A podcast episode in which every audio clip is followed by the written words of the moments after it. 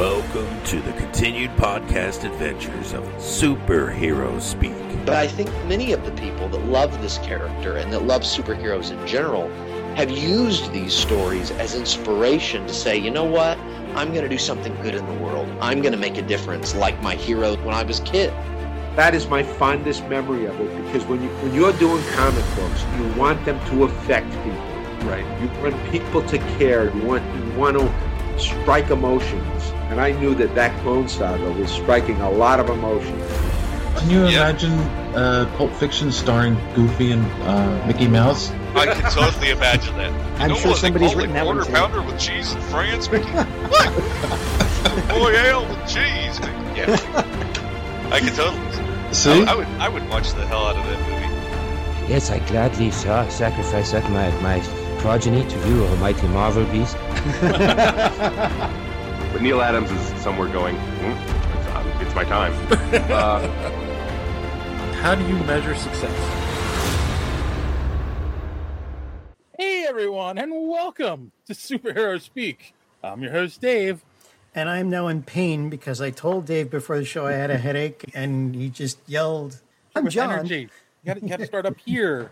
We start uh, down here. We're only going to go down. I, I, I'm slow and steady and then work my way up. And, of course, as he stated last week, J D is off this week. He is at a wrestling camp because that's what he his daytime job is, is a wrestling coach. And uh, But in his place, we have a great guest with us this week. It's been a long time, quite a few years since he's been on. But he's here to catch us up on what's going on with Damage Incorporated. And, of course, it's the one and only James Burton. How are you, sir? Greetings, everybody. I am doing a pretty fine for today. I had a crazy week last week, finding out that we're, uh, one of the books I was on is nominated for a Ringo Award. That's the Cthulhu Versus Wonderland, and my Kickstarter funded, and I'm just trying to build it up and work on it. So there's a lot going on, but it's pretty positive stuff. Nice. Cool. My Spider Woman fell over. That's uh, because she's a Skrull. uh, is she? So how's everyone up to? John, I'll start with you. Do you have a headache? You might pass out at some point. What's new with you? eh, not much. I've been talking about how I've been hitting the uh, light novels hard. I think, let's see, I'm up to number sixteen of the, was it Death March Rhapsody to a Parallel World? So basically, that's sixteen light novels I've read in about two and a half weeks, I think it's been. That's um, a lot. Yeah, meanwhile, my... John Paul Sartre, Being in Nothingness, is sitting next to it, right along with Finnegan's Wake, two books I've been trying to get into and, and finish, and I just got sucked into a nice, easy thing. So uh, I'll have to get back to those books afterwards. uh, yeah, uh, otherwise, uh, everything's been going good. Um, found some stuff. I, I've got some really nice recommendations for the end of the show. We'll talk about those later. But yeah. Uh, yeah, and looking forward to the New York Comic Con. Oh, yeah. How about you, James? What have you been up to in the past, what has it been, six years? Five? Hey, John, what do you define as a light novel? Are those like pulls or... Ja- Japanese light novels. Uh, like, they're not really... What have I, mean, I been up they... to? Um... Uh-oh. Okay. We, it's the satellite lag. Um... Sorry, guys. I think I might be having a connection issue. It eh, could be. No worries. You got to shut down know. all the video windows. All the pop-up ads. Even the one I'm you, talking you got, you got to stop hitting refresh on your Kickstarter. It takes up a lot of bandwidth. Yeah, that's the most addictive thing I can think of. So hmm. I try not to get too obsessed with where it is and what it's doing, but it's really easy to just keep hitting that button. Yeah. Oh, yes. No, I'm sure it is. So other than really interested to see how your Kickstarter goes, seeing as how you have a, you're going to have a few probably lined up over the next few years, how, how else, how's everything else? Ah, uh, can you hear us? Oh, the six years, dude. Right, right after I talked to you guys, I went to. I can hear you guys. I'm just for some reason my computer's behind what it should be. Crazy. Right when I talked to you guys last, right after that, I went to go and help a friend start his small business in the Bay Area. Turned into a two and a half hour each way commute where I was on the road five to eight hours a day. And after a little a while, it, it just kept beating me down and beating me down.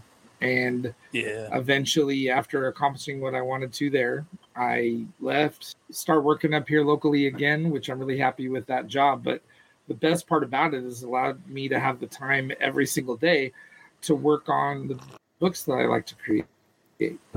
Oh, cool. Crap. I don't know if you guys heard me. No. Yes, we heard of yeah, a big commute, but but it gave you time to work on the, the and then you end it with you like time to work on the books you wanted to create. That's a long commute too. Oh. It's okay. Yeah, it, it was it was turned into a really big change. Yeah. I, hmm. Guys, I think I should probably reboot and give this yep. thing a chance for a second. Yep, this no is problem. Get worse and worse. Why, why don't you? Yeah, why don't you reboot and join back in? It's unprofessional as hell. It is. This, this is not. It's probably Microsoft Windows doing an update. All right, Dave and I know what happens when Microsoft decides, no, you update now. While we're waiting for James to to reboot and clear his cache on his computer, uh, I guess I could say what I've been up to this past week. Not much, except I have an announcement for the podcast. We are going to be starting an interview series. Every the plan is to release them on Fridays. There's a bunch of people who wanted to come on the show, but it's hard to book things and make it work out timing wise. And if we've got a movie we want to review, then we've got to bump them and those kinds of things. And I've got five people that want to be on right now. So like, I'll just interview them and we'll release them once a week. It's a little extra content for our YouTube viewers. So if you're listening on audio, you'll have to watch these on YouTube. So there you go. Little incentive to go check that out. And I recorded the last, the first one, not the last one, the first one this past Friday with Mickey Klaus Clausen. Wow, I almost said his name wrong. I'm good at that. Uh, Mickey Clausen. He is an independent artist. He's had a studio for years. He taught art in college and recently retired. Yeah, it, it's a, it was a good interview. And look for that this Friday on our YouTube channel. It's uh, If you're watching this now, you you know where to find it. If you're listening, it's youtube.com forward slash superhero speak. Hmm. So, yeah. And then the other thing I did was get caught up on Secret Invasion, John. Mm-mm. Yeah, we need to talk about that. I, after watching episode three, I, I'm, and I'm normally hardcore, like I'm a completionist. I'll watch everything. But I just kept finding things that I wanted to do more than to catch up on that to watch the next episode. That's not a good sign. And it, I'm just finding it hard to see how this is where they're going with probably one of the most well-known and biggest storylines in all of comics, that this, that this is it. Like the first two episodes seemed okay. Then I watched episode three. And I you know what? Off the boat. It was funny because J D said this the last couple of times we talked about the show, and even though he's not watching it, he said the problem with the comic series was there was all this hype around it, and it ended up being a nothing burger. And I feel like that's where this is going too. I don't think anything that th- there's going to be a couple things that last through this, like obviously killing off what's her face. Oh, Hill, right? Yeah, killing off Hill is going to last because mm-hmm. she was human, and there's no way to get around that, I don't think. But I feel like they've given. Did you watch episode four? No, I haven't gotten to it. It's okay. You can spoil it for me. Because let me put it to you this way. The, the reveal. All right. We, we can talk spoilers, right? Yeah. Okay. So the reveal of Rhodey. Yeah. Just was like, that's how you're going to reveal that? There were like, when I can come up with so many way better ways to do that reveal that would have increased the tension and, and made it a huge reveal instead of the stupid. What the hell? Just in a conversation with his wife. I can't remember the character's name. Yeah, uh, which spoiled the other reveal with the fog wipe on the mirror. What was the point of that? And and here's the thing that, that from what I've seen from, you know, from the rags, what I from what I've heard, this might be part of the problem. May be the cost cutting that all the streaming services are doing as they transition from before the pandemic, where everything was like, you're an investor and you're like, oh, here's a million dollars. You got a streaming service. Oh, you're losing a couple hundred thousand dollars a minute. That's okay. Here's all the money. We'll make it up later when you take over, right? And then during the pandemic, that whole bubble broke. And now all the investors and the investment groups and all that, they're all saying, they're all sitting there going, where's the money? Where I want to see your sheets. I want to see black on your sheets. And all of the all, all of these internet companies now, and, and for the most part, the streaming services now, they're having to show that they're profitable. And that's why we're seeing contraction where a lot of them are like, okay, so we can't really have our entire, was it our entire uh, movie selection available all the time. So we're going to start right. taking stuff off to save money on streaming and storage and all that. And again, it's hitting a lot of the productions too.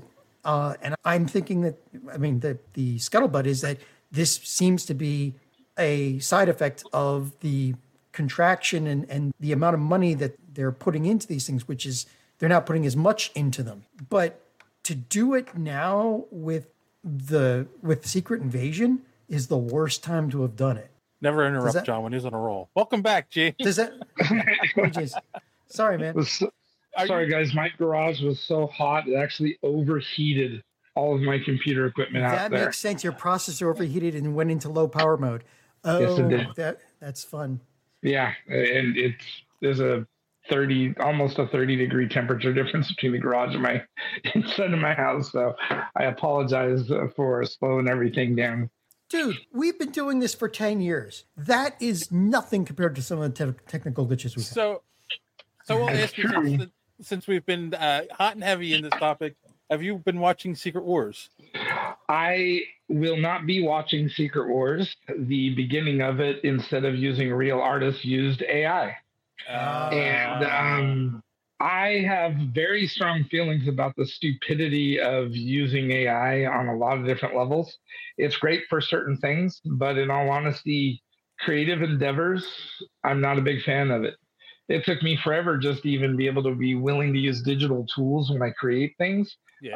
Um, and now I've learned it's not so much the argument between digital and manual for me. Digital just basically gives me hundreds of shaped brushes that I can use. But A I, let's be honest about what it is. A I is for greedy ass corporations to fire people for their brains that they've been manipulating, using, and taking advantage of for multiple generations. And just one more way for the ridiculous investor groups to make a profit. And why should I help that? Now, here, I- I'll tell you, the idea that they used A I on the beginning credits, mm-hmm. I don't think there's any way you're going to be able to stop that kind of thing. I don't think it should be the norm or everything should use it. But I don't think this is on our notes. SAG-AFTRA uh, just went on strike mm-hmm. this week. In, yeah, there's a story in, that, that's related to it, but yeah, go ahead. Okay, but they went on strike in concert with the writers group the first time since yep. nineteen sixty that's happened. Right, yep. And, and a big part of that is people being switched out, people's images being used, and all right. kinds of. The thing that pissed them off the most, that pissed off Fran Drescher and and her group to the part, point where they said, "No, nah, screw this, we're go- we're done," mm-hmm. was like during the negotiations. One of the one of the was it one of the man? My words are not doing great today. Wait, the the executives who are getting mm-hmm. paid millions of dollars. One of their concessions, a concession to the Actors Guild. Was, okay, tell you what, this is a great idea. We'll take the background actor, okay? The ones, the background actors, all these background actors that a lot of these actors, this is the way they get into the business. This is the way they yeah. work in the business. This is how some of them pay their bills, just being professional background actors. We'll, we will offer them one day's pay to scan their likeness and their voice and then get to use that in perpetuity until the end of time, whenever we want, in whatever situation we want, in however they want. Yeah. That was their concession. I don't understand there, how that flew, yeah. There are stories that the different actors tell at different times. I've heard Quentin Tarantino, Quentin Tarantino tell a story about how he was a background actor for a long time before he became successful. And there were months where the only reason why he was able to eat and basically one step above homeless, sleeping on somebody's couch, is because of a residual check that he got from being in an episode of Golden Girls. I think I think one of the problems, because I've seen people saying things like they don't care and stuff, and it's I think what they don't realize is they see like the big stars go on strike, and yeah, they're millionaires, but there are millions of actors who yeah. are background actors who are doing commercials to survive. They're not millionaires. They're just, it's like a regular job it, for them. It, yeah, and that's there, there's a whole bunch of different things in the industry that have bred all that misconception in a lot of different ways.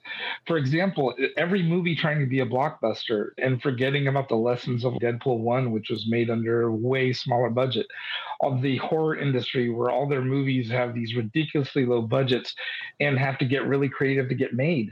All of those different people are a part of this in a lot of different ways. And those are the people that made all the movies that we grew up on that were especially amazing.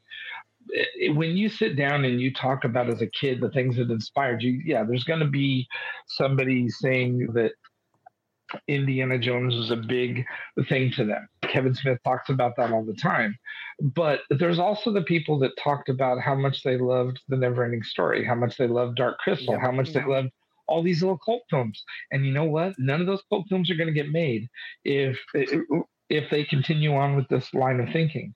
Yeah. Having A I decide how profitable something is going to be without taking anything else into context other than the profitability. Oh, it's worked so great letting a logarithm decide what we see on Facebook. It's so much fun logging in and seeing ads ninety percent of the time and not seeing that a friend of mine had a baby two weeks ago. All those different things. That's the life that we're signing up for by letting any media outlet let A I make our choices for us. And here's the thing. We've already seen what happens when the studios, who are still human, barely human, they're maybe ten percent human, ninety percent cocaine.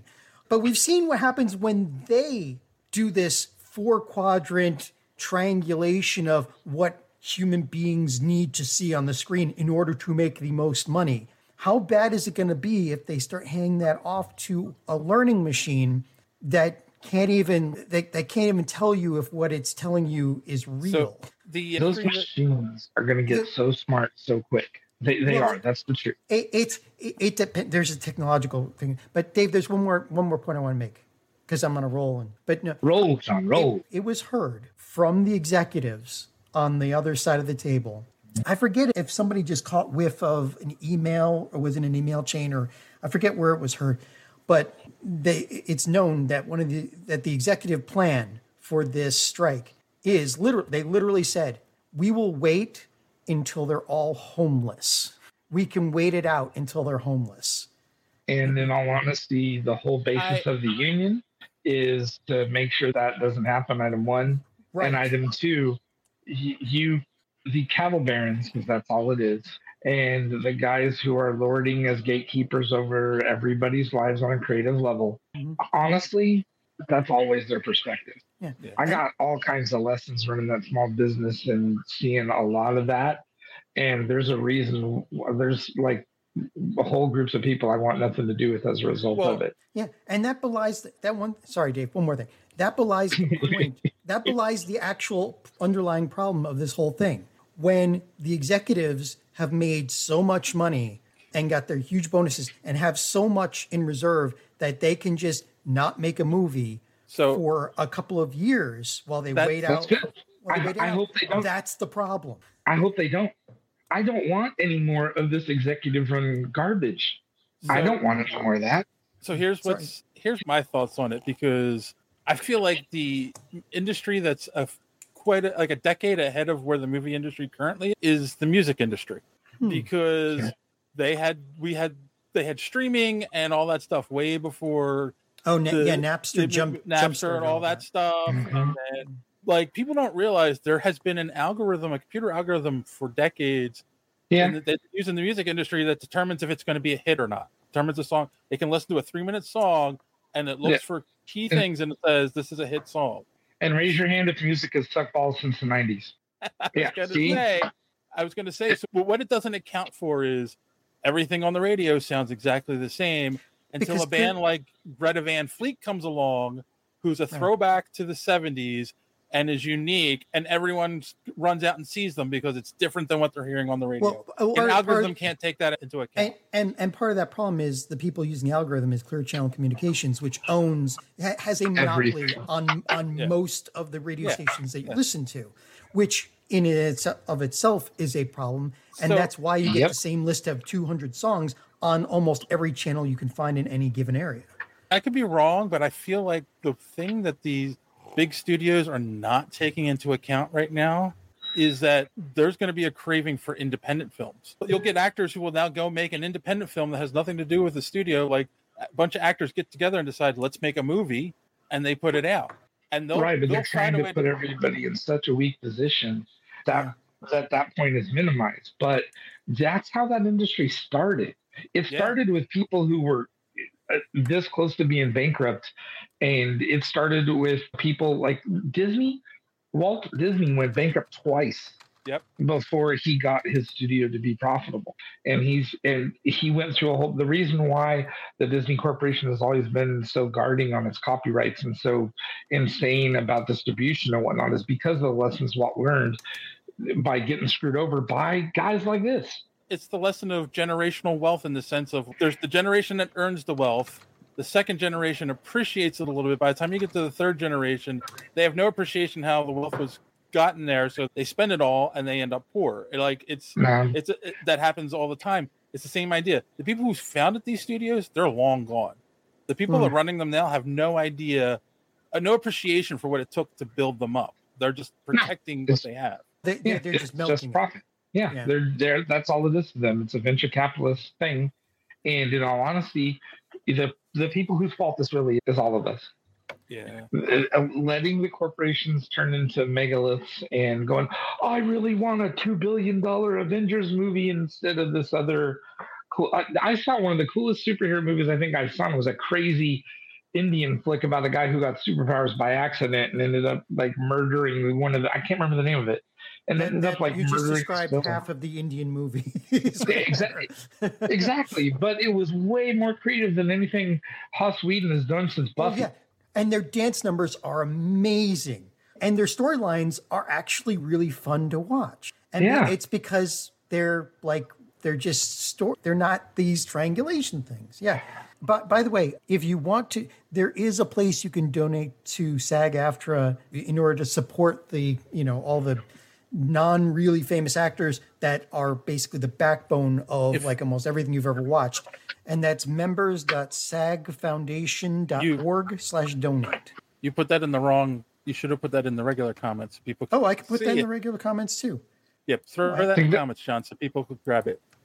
There you go. Yeah. And, and we'll, we'll have to, I'm, it's telling me that I can't do that here. I will work that out, but yeah, we'll, we'll put, we should put it. that up with this episode too. It's if you're on Facebook and YouTube, you can see that link in the in the chat right now. Yeah, that's a good idea. I, there, I still work with indie film groups. I still work with people like uh, I do storyboards and other things. As a matter of fact, I'm working on a script for a local company right now. I still work with these people that they are trying to work with SAG actors and trying to make sure that everything is official and doing things right outside of Hollywood. And there have been situations where I've seen them literally be talking about distribution and whatnot for a small horror production or something like that, mm-hmm. and get shut down by the, that whole gatekeeping thing is still completely live and well. Even though we have stuff like Kickstarter, even even though we have things like Indiegogo, Hollywood is built on gatekeeping for the last couple of generations. And in all honesty, this situation is an attempt to call it out for the problems that it's creating being the way it is. The first Star Wars was not made on a budget, The Last Jedi. And The Last Jedi is a steaming pile of dog crap, as an example. And True. It, it, in one hundred percent honesty, I would much rather watch the creative experiments that Lucas was working on when he was a kid. Yeah. The, the reason why all that stuff worked is because it was a creative endeavor and somebody took a chance on it. A log, an algorithm didn't think that Star Wars was going to make money. No. Nobody thought that, that film was going to do a damn thing. There were actors in the movie that were just expecting a paycheck and thought it was going to bomb yep. and just be something yep. that they deleted off of their resume. This is why we have Indiana Jones five. It's because they don't want to take a chance on anything that might not make money. They just want things that'll make money, so they keep going back to the same source. Same right? well, yep. Yeah. Human nature, yep. unfortunately. So Dave, so Dave, we are way off. Sorry about that. Um, All right, so here, here, here's what I'm going to do, right? We're going to skip social media madness this week. Well, I'm interested about the no-show socks thing. Oh, well, that was a comment on our YouTube video, on YouTube from Did our, we make it to Wikifeet? It's, this was from... Can't read this. Crispy Tortilla forty-eight eighty-three said, Wirecutter has a no-show sock review. So I guess we need to check out Wirecutter, guys, so we can see the no-show sock review. Yes, nice. We were showing our socks last week. We were all wearing no-show socks. It was, and I think we were all sober. I'm not sure. I, I was, I think. You do what you got to do to promote your show, even if it's showing a little skin, right? Yes. Yeah. And I know right now there's people watching this or want to be watching it afterwards who are like, oh, come on, talk about the Kevin Smith thing. And I'm going to say that, first off, I don't want to have to pull James into this. It was a stupid thing that happened on Twitter. No. Now I'm curious. You know, see what it is. I was going to say, I would rather talk about it when J D's here because, but long story short, okay, okay, long story short, real quick. When we promote the show, of course, we send tweets out that we talked about X. What do you think? To hear our opinion, click here, and it's a link to the show, right? So they can they go watch or listen to it, depending on what I... I'll leave a link out the Apple Podcasts or the, the YouTube channel. And yeah, you've always done that, dude.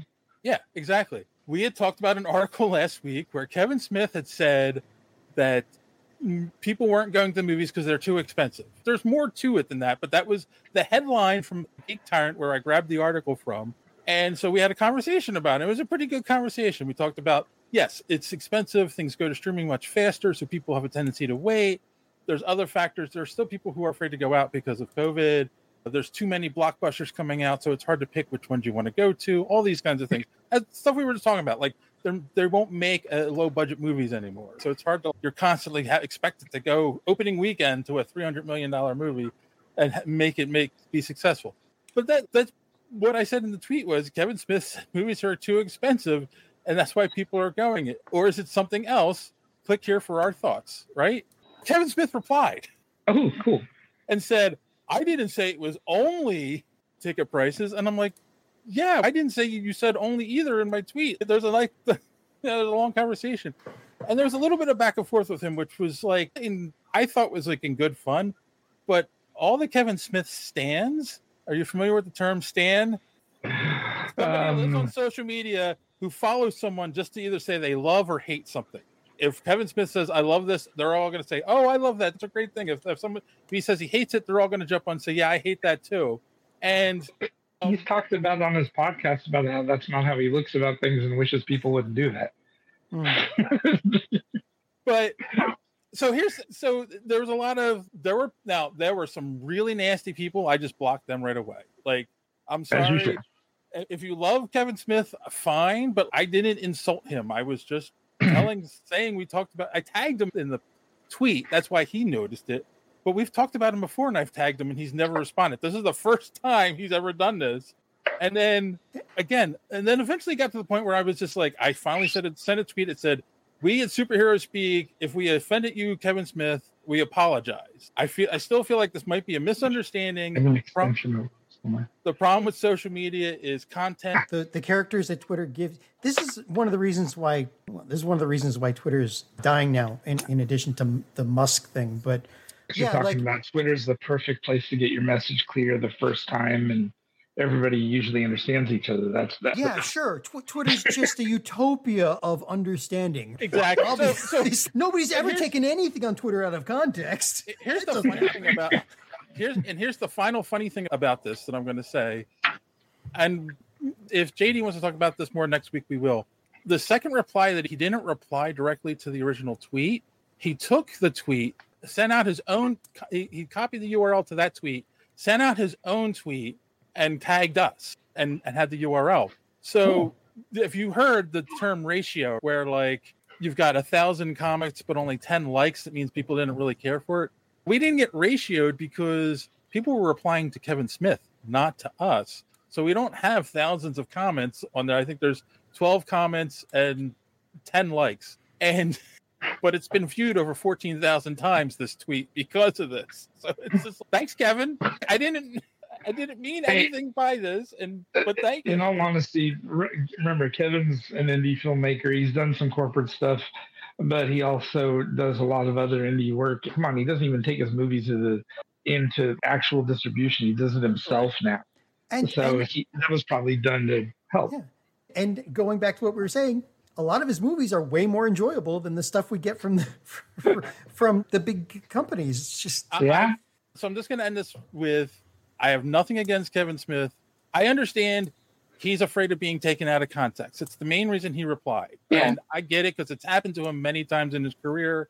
I wasn't doing that. I wasn't trying to use this as clickbait or anything like that because it is what he said in the article, right? Like he expanded upon it. But again, you've only got so many characters on Twitter and you're trying to get people's attention so they'll click on your link. So, yeah. so again, if you're, I doubt you're watching, Kevin, but if you are, we apologize and tell your fans some of them are nasty. That's all. Oh, so, dude, I'm, he sees the comments too, dude. If you want to be a part of Social Media Madness for next week, here's our good friend Don to tell you more. How's the show going? You join it? Do you want to be part of Social Media Madness? And go ahead and head over to superhero speak dot com where you can find all the social links, episodes of the show. You can find comic reviews by Chris and other articles. We're posting stuff on there all the time. And while you're there, check out the rest of the Geek World All-Stars Podcast Network.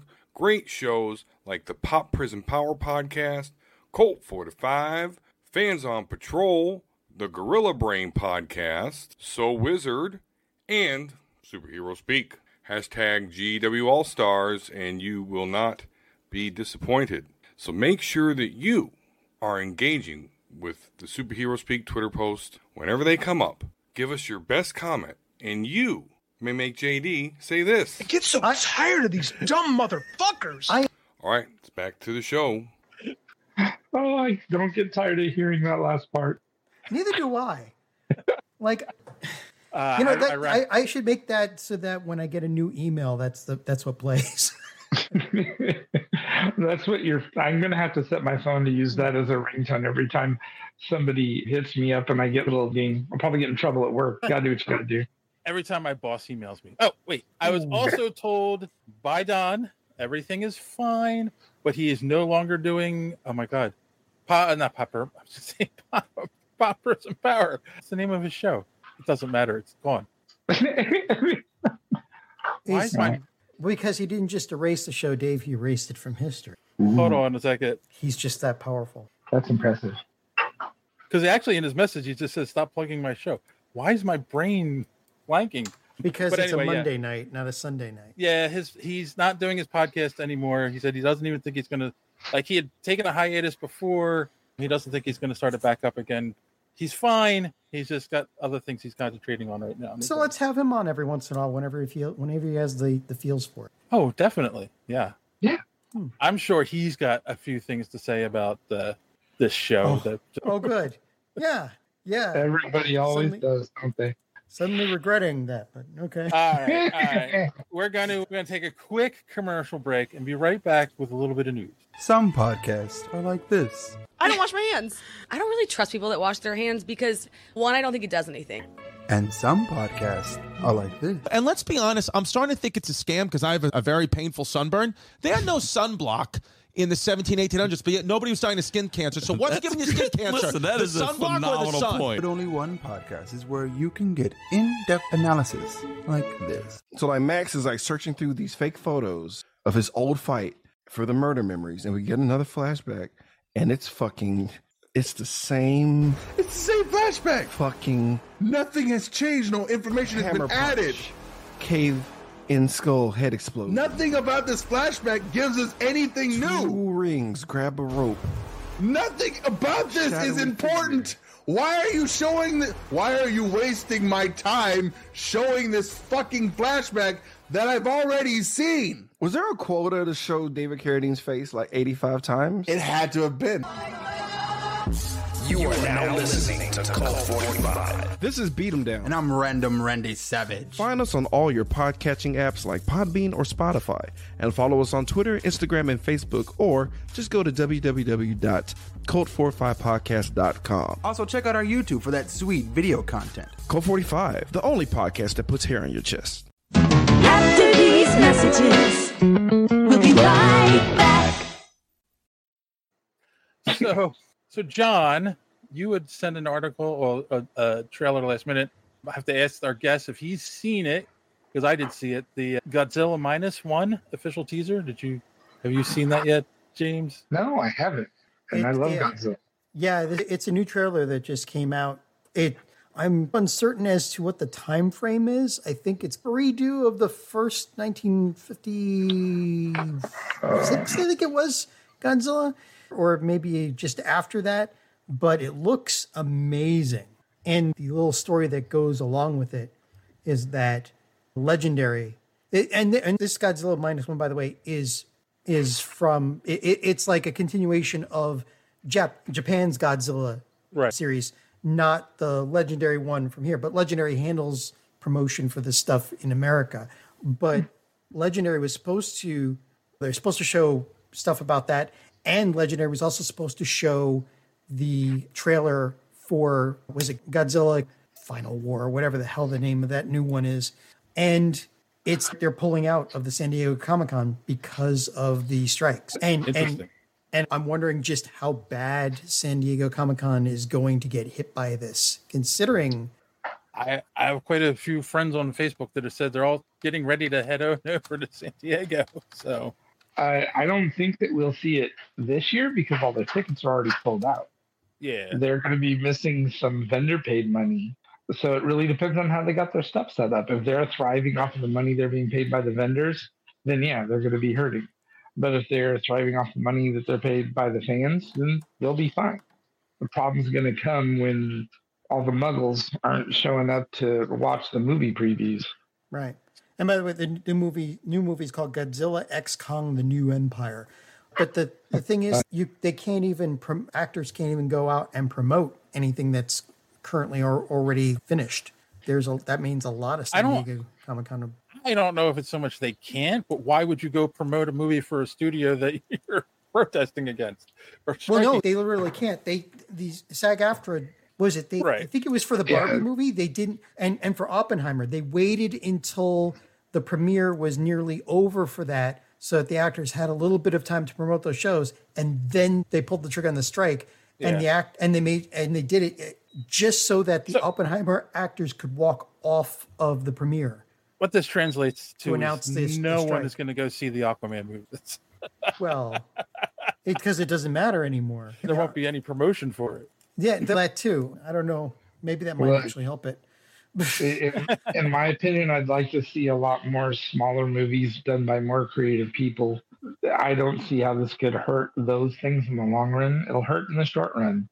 But in all honesty, none of us are getting to really see those creative movies now unless somebody does their stuff on YouTube. So, so the, here's a funny thing that ties all into this is that last week we talked about the script Indiana Jones and the City of the Gods, which was the original story for Kingdom of the Crystal Skull. It was like, it was like what, the second revision of the original script? Yeah, it's like the second something? revision. Yeah. And I enjoyed that, by the way.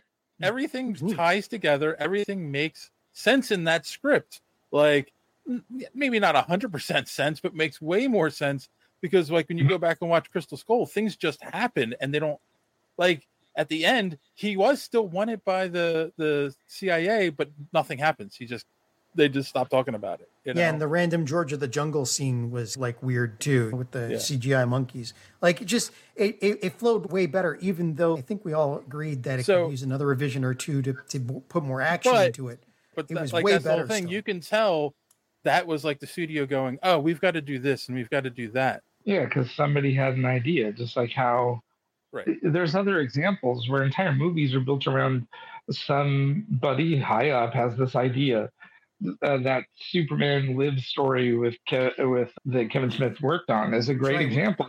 The most yeah. dangerous thing in the world is a giant spider. And then that's not even Superman. Like, it doesn't even make any sense. Right. And what did we get in the Flash movie? We got five minutes of that thing being in the background because somebody still clung on to the damn thing. Right. And it, I, I, yeah. And, uh, and I've made them, I've made the mistake in the past of attributing Kevin Smith to the giant spider, but it wasn't him. It was the same. It was one of the writers.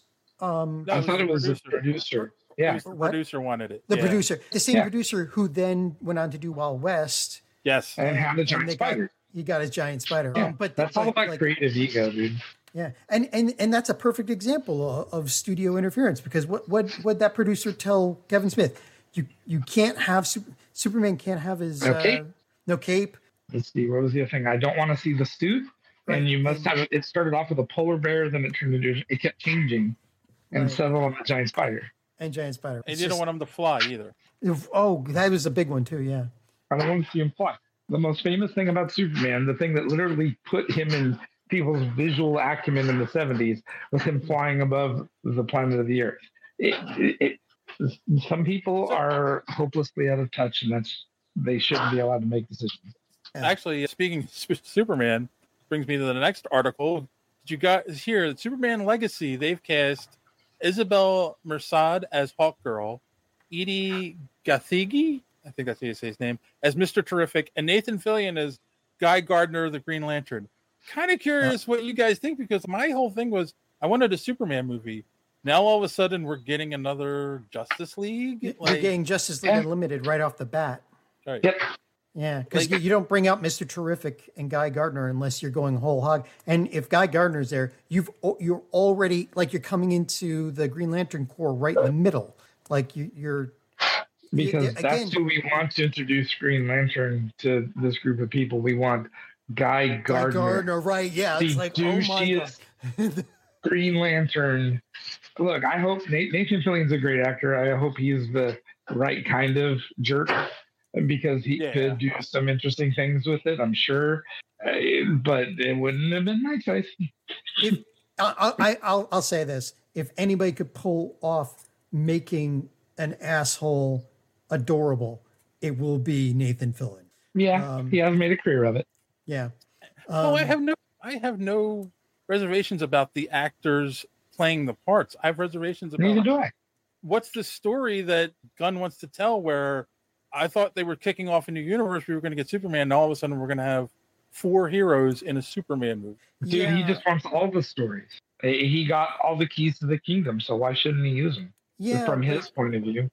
But is he under some time pressure? Because I, I, they've already tried the let's jam everything into one show, into one movie already, and that didn't work. They they should understand that they got to the the first the first couple of phases of the Marvel M C U worked great. They're fumbling now, but the first few was you introduce a couple of really big main characters in their own movies, maybe one or two team ups, and then you hit them with the big one.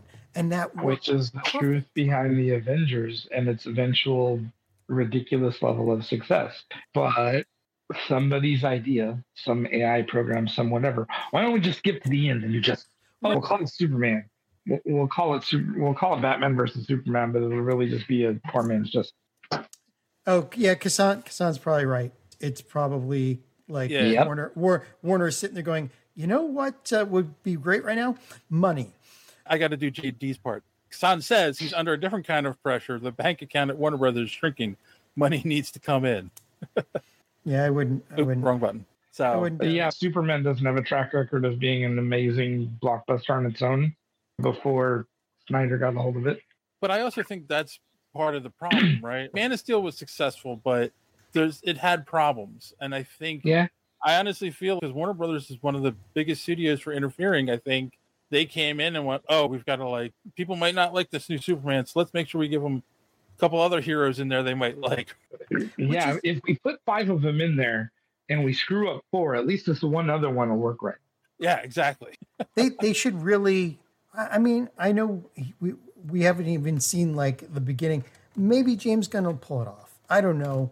But if you look at every other uh, section of that company, like the Bruce Timm stuff and the later producers and directors of the D C movies after the Bruce Timm era, they seem to be they seem to have figured it out. Introduce characters, put them in put them in different situations you haven't seen before, like. They even did the Death of Superman okay. That was actually done for pretty damn well, considering.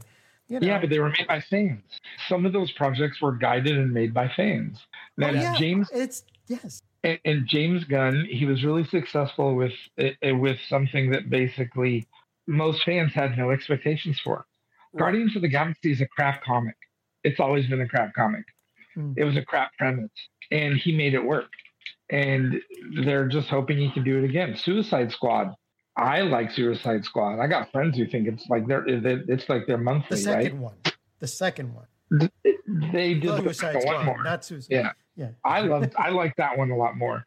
But there were yeah. things about them both that I liked. But the point is, is that th- those were low expectation ones, and he knocked out of the park. So there's going to be other people who are thinking, okay, let's give him all the poker chips and see how it goes. I, I get the nervousness of some of those choices, and I get the nervousness of it because Hollywood doesn't have a great track record on it. But if I was going to try it with somebody, I'd probably try it with James Gunn. And I yeah. would love to see, I am looking forward to being able to see what he can do. I'd love to get a, a good Superman again. That kid that they've got for it, he looks like a nineteen-year-old version of Henry Cavill when you look at his yeah. pictures. Yeah. And they don't want Cavill. They want the younger version of him. Well, they, they got, yeah. need him to be able to carry the franchise for ten to twelve years to use Deadpool. Yeah. And I can understand that aspect of it, too. I'm excited to see what it sees. I'm not attached to any actor for it. And it's difficult. Look, Superman is hard to write. Superman has to be hard to act because he is that icon that all other superheroes aspire to. And that's the point of his character. So it's always going to be challenging, but I'm hoping they pull it off. I uh, hope so too. Inc. What is this? That is Sean Barber, a creator oh, friend of mine. Instinct. Instinct. Instinct. Instinct. Very, very, very Instinct. Uh, creative there, yeah. Okay, comics. Being plugged into the fan base and picking out the things that make it hit when it does, even if it's weak concept originally, is a great re- representation of new eyes being able to level up the stories. Yeah, like, yeah, yeah. If you can do it, yes. If you can't, move aside, find a fan well, that I, can actually do it. Yeah, and and again, I, I'm probably like doom and gloom because I've, I've been the, the yeah. chief D C apologist for literally ever since we started this podcast, and that's been over a decade now. I, I think one of the podcasts I was on before, we were actually talking about Green Lantern. It's been that long. Oh, yeah. my God. I so, actually think that was the topic. Yeah, I don't know. We'll see, well, we'll see if James Gunn does. I, I, I'll wait and see until see what he does. We had talked about the strike. First off, did you guys see the pictures that came out from Deadpool three, the set pictures that have been floating around on the internet? Of course. We have the yellow and blue, man. Yes, yes. We got the yellow and blue Wolverine. The picture that caught my eye the most is that they're fighting in, looks like a desert or something, or like a destroyed area, and there's a giant mm-hmm. Fox logo on the ground. Something we've been talking about on this show a lot is we think that Deadpool three is going to be Deadpool kills the Fox universe. And that kind of confirmed it for me with those pictures. Which would make sense. Yeah, I'm sure it's some of it, but I guarantee you the plot is a little more complicated than that. But I'm sure oh, yeah. there'll be a whole bunch of that. I yeah, mean, unless they're faking us out and this is just like an after credit scene or, you well, know, like. Well, a, well, again, we've heard that T V A, give it to me, I'll take it. Involved. We've heard the T V A is involved, so it's going to be yeah. more complicated than that. And But, yeah, uh, with T V A plus Deadpool and Ryan Reynolds, the plot might actually be interesting. I th- I think anything. Yeah. I think Ryan Reynolds is not going to let us down on this one. No, oh, he's got a good track record, except Green Lantern. He killed himself for that, so he gets a pass. But along those lines, after those pictures came out, production for Deadpool three was halted, oh. along with Sandman season two and Venom three. I don't know anyone who's looking forward to Venom three. Oh no, Venom three. Oh, what a loss to mankind. I'm I'm sorry. Like, I know they're enjoyable and all that, but I just couldn't really. Oh, I, you know what? You know what? If Channing Tatum shows up as Gambit and Deadpool I would love to see him, that. Deadpool kills him. I'm I'm all in. Which is it? That was, and again, that was studio interference. Gambit was supposed to have a much larger role in that movie, and Channing, and he would have done a really great job, and they never gave him a chance. That he would have made a killer Ghostbusters too. They wouldn't give him that chance either. Yeah. So I'm curious. Yeah, we're all excited for this movie. I mm-hmm. and like, like we all. I think the Deadpool movies definitely work. A lot of people like them, but are we heading down? I had talked about. I had said earlier, like maybe they're going to get together and do independent movies. But before we get there. Are we heading down to, in a way, with entertainment, COVID two point oh in the sense of there's going to be a long pause of things not being worked on? So is there going to be another big gap with stuff oh, coming they, out? But no, there's going to be, look at it. The writers have been on strike now for what, what, two months? It's, I think it's, it's no, I think it's a month. For I don't think a month. month. Is it a month? I thought well, it was like three or four weeks. Uh, okay, so a month. They've been on strike for a month. And now SAG-AFTRA is on strike. And the studios show absolutely no sign of being worried about it at all. I think right. this is going to go on for a while. This is going to be until, until they have nothing to release. Yeah. That's going to be what. That's what's going to be what hits them. Like when they. I, I hope every blockbuster that they're trying to get out fails, and they lose. It, they're going to lose hundreds of million dollars in every single movie. It's going to be repeatedly over, and I, unfortunately, human beings only learn from trauma. And if that's how it's got to be, that's how it's got to be. We need more creative, smaller projects. We do not need epic blockbusters to be coming out. Like, for example, another good, another really good example is Pirates of the Caribbean. Nothing was better than the first one. And the first one, the studio thought was epically horrible, and they were all totally disappointed in Jack Sparrow's performance because they thought Johnny Depp was ridiculous. And then it exploded because something creative was done. Right. The more creativity we have, the better. And I don't see how, it, yes, it'll suck to have a gap. It, it will. But in all honesty, there's plenty of books for everybody to read, man. And people will survive. And uh, here's the thing that we that okay. So two things. When the original strike, writer's strike, happened a while ago, what was it? two thousand? Wasn't two thousand eight? Was it? Damn it! I need to check this stuff before. When the original writer's strike happened, what did we mean, get? The last out of it? Writer's strike. Yeah, the last writer's strike. The last time they struck, we got what happened. We got reality T V. Yeah, reality T V happened because of that strike. And that's and basically that's how the Kardashians were inflicted upon the human race. And all of this quote unquote unscripted stuff, which is actually so highly scripted that it it's, it's not even funny. Yeah. Yeah. But now this time around, you've got all you've got YouTube, which is like now killing it because, okay, I don't have anything to watch. You've got hundreds of thousands of creators on YouTube that are creating stuff.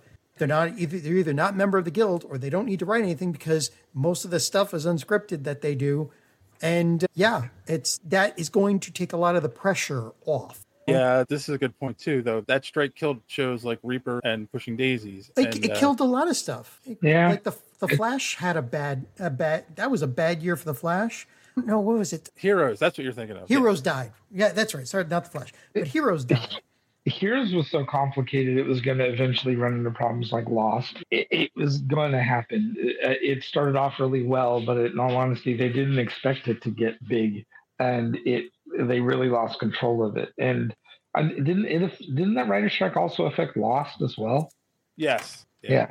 So I, I don't know, you guys. Like it, it is going to uh, have all those, but when that came back, we also had a real golden period of a lot of really good things that went on afterwards.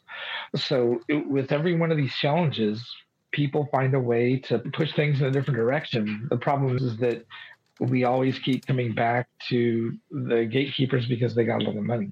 And the longer and the more money that those people lose, the worse it hits the stock market, the better everybody actually is.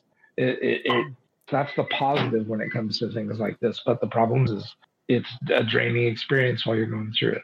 So nineteen seventy-three, the writers struck, and that lasted one hundred and, oh, no, that's nineteen sixty. one hundred fifty-three days. Oh, so they struck for one hundred fifty-three days in nineteen eighty-eight.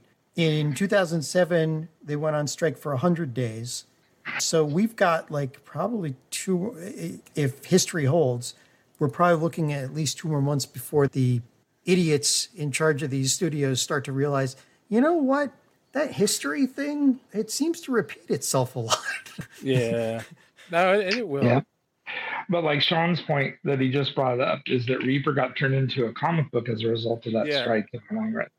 There are other creative ways that other people can get their entertainment. People need to know that, understand it, and just apply it to their own lives. Like you said, YouTube.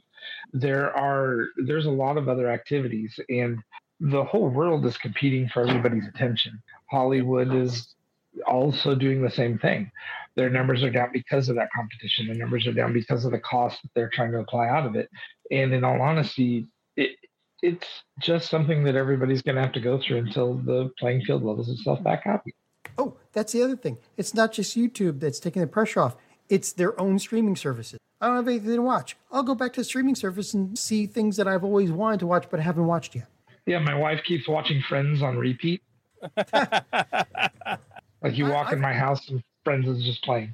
I've always, every want, day. I've always wanted to watch The Big Bang. Was it sitcom? I'll go do that. that that'll last me a couple. That'll last me a couple of months at least. Even if I binge it. The only thing that's going to happen is that these executives, I, I don't know, like they make money from the streaming services, but apparently not as much because, no, like I said, they're starting as... to cut stuff. I don't know. I, I I hope this comes back to bite them big time because because mm. in a lot of other sectors, strikes aren't having as much of an effect. And look what's happening with the Amazon unions, right? They can't oh, even get Amazon to to sit down with them for the first time after they unionize. But well, there's reasons for that. Now we're in a topic that I have a lot of other experience of with my day job. When I'm not making comic books, I'm a logistics manager. So uh, a lot of the logistic networks are created specifically to be uh, able to put a damper on that, especially when it's a third party. Like U P S logistics is gigantic. And the whole entire reason why they're in business is so that companies, corporations like Honeywell can do things like, here's my contract, get all my stuff shipped out the door, I'll send it to you. Oh, you have a union strike? Adios, we'll go over here. Yeah. And they, this, the corporations have just, they've done everything they can to build these things into it because the owners and the people that rely on those profits all feel like the unions behold them. There's tons and tons of propaganda speaking out against it that they have managers basically walk around and educate people on. And that education goes both ways. The unions aren't perfect. Anything that's got a human being at the head of it is going to have flaws. And it goes both ways. But when it comes to those networks, and the reason why it's not as effective is, like you said before, Hollywood's got a huge cash surplus they can sit on depending on the company, some more, some less.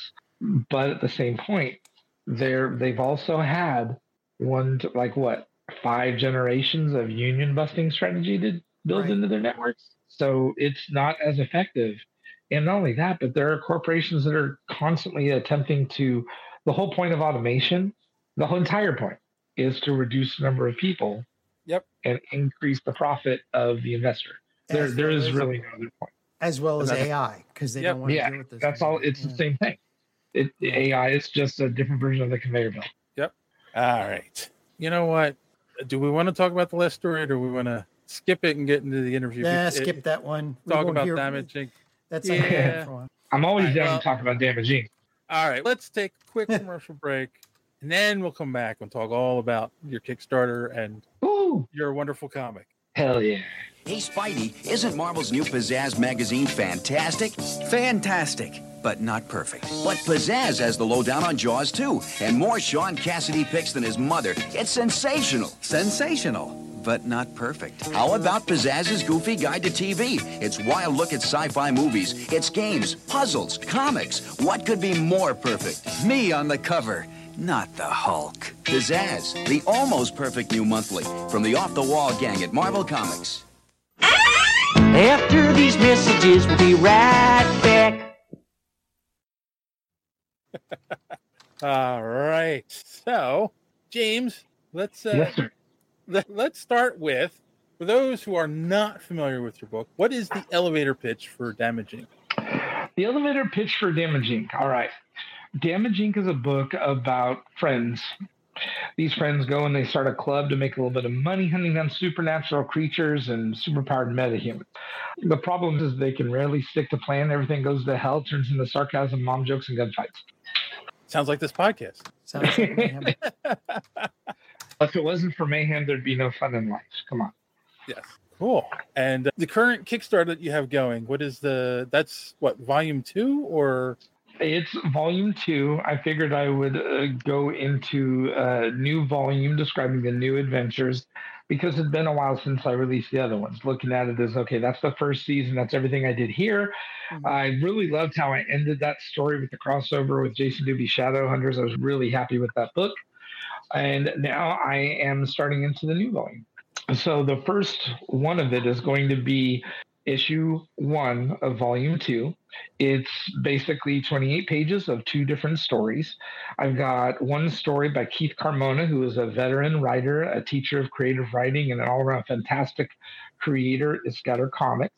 And he put together a story that's doing things with other members of Scattered. And it basically took Damage Incorporated and forced them to face interdimensional giant spiders in a South American temple. There are those spiders again. I was about to say, there's the spiders again. That wasn't my idea. It's always spiders. It, it's always. Honestly, though, one of the one of the things I was most excited about drawing those spiders is he had this scene that he wrote about the spiders being bulletproof and everybody shooting it and nothing happening. And I just had this idea of the group being able to let loose and just pouring out as much damage as they could towards something. And it was the most fun drawing a panel I think I've ever had in my life. They're all screaming. They're all shouting. They're all throwing everything out. There's grenades. There's spider webs shooting everywhere. And it was just, it, I had an immense amount of fun doing it. And I got to I experiment with different lighting textures and a lot of different things. The creative process for that book, I was really proud of. The second story, I've got a couple of different elements to it. One, I was working with Jeff Aragon, and this is Jeff Aragon's first time in print. He is a good friend of mine. He has been an avid comic fan since he was a kid, just like me. And we worked on getting this story together, and I'm really proud of what he was able to do. So much, in fact, that he actually did the script as well for the next issue and the one beyond it. The issue's almost done, and I haven't started drawing the one after it, but the script itself is still in progress. I'm really happy with the way they went. In that one, the group it had to go down into a tomb to deal with a horrible undead mummy. Jeff's take on the mummy was really creative. It's basically, I, I was calling him the most undead evil thing I'd ever seen. I really wanted to just punch this guy in the face every time I drew a panel with him. But Jeff had this other take where the guy, he's not just like annoying. He figured that all the pharaohs die at age twelve. So even though this guy is this big, gigantic, undead nastiness, he's got the mind of this twelve-year-old, fourteen-year-old kid. So he's got tunnel vision about things, and he's just talking about himself constantly. And it, oh my God, he's so annoying. I really enjoyed beating the hell out of him, I got to tell you. Uh, like Joffrey in Game of Thrones, like you're. Oh yeah, you know, yeah like... that was a great comparison. Oh, I didn't think of that. That is a great comparison. If you enjoyed watching Joffrey die, even that story is for you. Yeah, it ended up being a lot of fun. Where'd the where'd the inspiration come from for the original idea and now going forward with volume two? For you mean shifting into volume two or just originally, like where did you where'd the idea come uh, from in your head? Okay. The short version is I was raised in a very chaotic environment. Steve Urkel. That was funny, Sean. Um, in that chaotic environment, I basically got raised with a, a father who was a biker meth cook and a mom who was an addict nurse. Uh, it, my life was very much like a combination of Breaking Bad and Sons of Anarchy at the same time. Uh, there were days when my dad came home covered in blood. And I remember coming and waking up at two in the morning because he made noise coming out. Oh, Dad, are you okay? What's going on? Ah, don't worry. Not my blood. And then he goes off to clean up. That's a true story. I once saw him like track down people on the street and then clear a meth den of fifteen people with his voice. Like that, that's that crazy thing, right? Stories like that, they have their cool moments, but mm-hmm. the real story about the kids who have to grow up in that is that chaos is horrible. Yeah. Uh, and as a result, I, at a certain point, started creating my own family, a found family. And that found family was a bunch of boys in this crappy little town that we all had a story. One guy's parents didn't let him do anything ever. Another person, a single mom, lets him get away with it, but his brothers literally beat the crap out of him every day. Another person, like I literally went into one of my buddy's house and watched his mom beat the hell out of his stepdad more than once. It That, that chaos is different for everybody, but the chaos is still there when you're in that environment. Yeah. And we became really good friends. And what we bonded over was a role-playing game. Palladium Books made a game called Heroes Unlimited. It was about being the superhero, which to me is, at age thirteen, is like the coolest thing in the world. Yeah. And one of us, his name is Matt, was walking around school with this role-playing game and going up to people and asking them if they wanted to play. I was this introverted nerd. He was behind me talking to somebody. I got up the courage to ask him about the game. I went to his house to play it. And in all honesty, we played every single day for the next four hundred days at his house. Nice. And then other friends ended up getting involved. Those stories were, they became Damage Incorporated. As we were playing, we started realizing that there was this book Palladium put out that all the side effects from shooting somebody made guns more powerful than lightning, more powerful than shooting fire at somebody. Mm-hmm. Uh, and we realized that guns were a superpower. And all of a sudden, they started hunting down supervillains and wasting them. Like, gone. They're, they're dead and out of the book. I ran out of N P Cs. So I started throwing them at supernatural stuff that they couldn't just shoot to death. Vampires and werewolves right. and giant flying space octopus. It, it, there's one story where they had to fight a plant. It, it, and those creative stories, those weird supernatural stories, they really followed a Monster of the Week style pattern. Right. And I really loved everything that was like that. I loved Supernatural when it was on. Yeah. I loved the first two seasons of The Flash when it was all Monster of the Week. I loved A-Team fighting a different bad guy every single week. I, I, I loved Buffy doing that. I grew up on that concept. And so a lot of the stories I do with Damage Incorporated, I, I try not to do the magnum opus, big bad, twenty-six issue run, because I'd much rather do the shorter story that people get from point A to point B. They read it, they get to enjoy it, it translates a little bit better. They don't have to do this gigantic manga arc investment and things like that. And it means that while it's not my primary job, it can still be the thing that I love. And when I spend my time on it, I can still keep the story going. And I can link those stories together.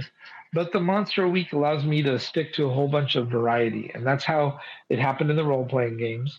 And in all honesty, I owe a lot of the positive aspects of my life to that experience. So Damage Incorporated is basically an ode to that time in my life. All those friendships that allowed me to blossom as a creator, blossom as a, a person. It taught me how to be a husband. It taught me how to be a father. It taught me how to be a friend. Because before that, I didn't have those resources. It, right. I, like, dude, my I asked my dad once for advice on how to deal with my wife when we were arguing. He said, "Can't argue with taillights." That, ah, that was his answer. That's not healthy. No. But I talk to my friends, and they, they say, "Okay, this I'm having that same trouble or something really similar. Let's talk about it. Let's learn from it." At one point, a friend of mine and myself were both going through huge problems maritally at about the same time. And we got to lean on each other and help each other get through it. And those are the kinds of friendships I like to relate. And I also love the fact that my friends are horribly mean to each other when we do talk to each other. And the fact that we constantly are spitting out mom jokes at each other, constantly trying to point out each other's failures instead of our successes. And if you don't have friends that you can have fun doing that with, then I think you're missing out. So yeah. Damage Incorporated is supposed to represent those moments, the moments when you're at out getting hamburgers with your buddy and you end up arguing about Superman versus the Hulk. And then it turns into, you know what, I'm just going to kick you in the sternum because I don't like your answer. Or whatever version of that. Like, friends do that in, in a way in their own safe environment when they're really close. And I, I that's what I wanted to have it be a part of. I wanted to explore that. And right. I also wanted to use cannibalistic mermaids and the stories. And that was in the first issue. I also wanted to do necromantic monsters. That was in the stories. I want to do a, a pyromaniac nurse that throws fire from her hands. All those things I like to mix into both of it. So it's life inspired mixed with my r- ridiculous imagination, and having it inspiring by my friends allows me to have a basis on how the dialogue should go. Cause I get to explore that. Thank you, Sean. F- funny, funny thing. Um, this podcast was started because a bunch of nerds were getting together at a place where we were contractors and talking about Superman versus Hulk and all this other exactly, stuff, and yes. the new this new Marvel M C U that was coming around, and and yeah, and here we are, like ten years later. So like, yes. good things can come from that, definitely. It yes. does, and I love my bald little buddy. Who are you well, calling bald? It, I don't know. I think I'm the baldest one right now. I, I just, if I move my head too far, if I look down too much, you'll, you'll get. You'll see. Dude, my, my hair never grew back right after the cancer, dude. So I moved down there with you. But that's what it's supposed to be. Everybody should be able to have friends and family that they love. And that's just what I went through. In all honesty, I really love torturing them in the comic. So this is, you had said you had a bunch of stuff written. This is, Kickstarter is issue one of volume two. Do you have a... Do you have a plan for the volume? Like how many issues you want to go, or you just have yes. fun with it? Oh, oh okay. j- just one thing. The title is For the Love of Spiders and Mummies. I, I love it. I tried to make, I love horror campy, like campy horror, things like, yeah. like Evil Dead, Army of Darkness, Dale and Tucker versus Evil. Ooh, I love that one. Matter of fact, my buddy Sean keeps commenting, he got to hang out with the guy who plays uh, Dale and, and Reaper at a con just like a month ago. I, I, I love that part of things being creepy. My my drawing style does make things look scary and in the shadows and teeth and all that. And if I lean too far into it, it, it, get, it gets like that. But I really love, yep, Idle Hands, that's what it was. But I, I love it. I love it being campy and, and fun. That I, that is my favorite part about the horror industry, is that something can be scary as hell one moment and then campy and ridiculous the next. And it just makes the movie more fun. It Full makes Moon the movie more awesome. Is it Full Moon Productions that did that? The one with uh, Puppet Master and all the other weird uh, movies that came out that were horror movies, but they were just we, very um, campy? You ever hear of I don't them? have the, I don't have the production company's names memorized, but yeah, Puppet Master is another good example. Oh, geez. As a they kid growing lot. up yeah. watching all the horror sequels, even Freddy Krueger's got horror funny stuff in it in the later ones. Like my favorite Freddy's Freddy three. That's the campiest one. It's always good when you go to space. You have to or, go to space. Playing D and D while fighting a demon. Yeah. What was there you go. It went to space.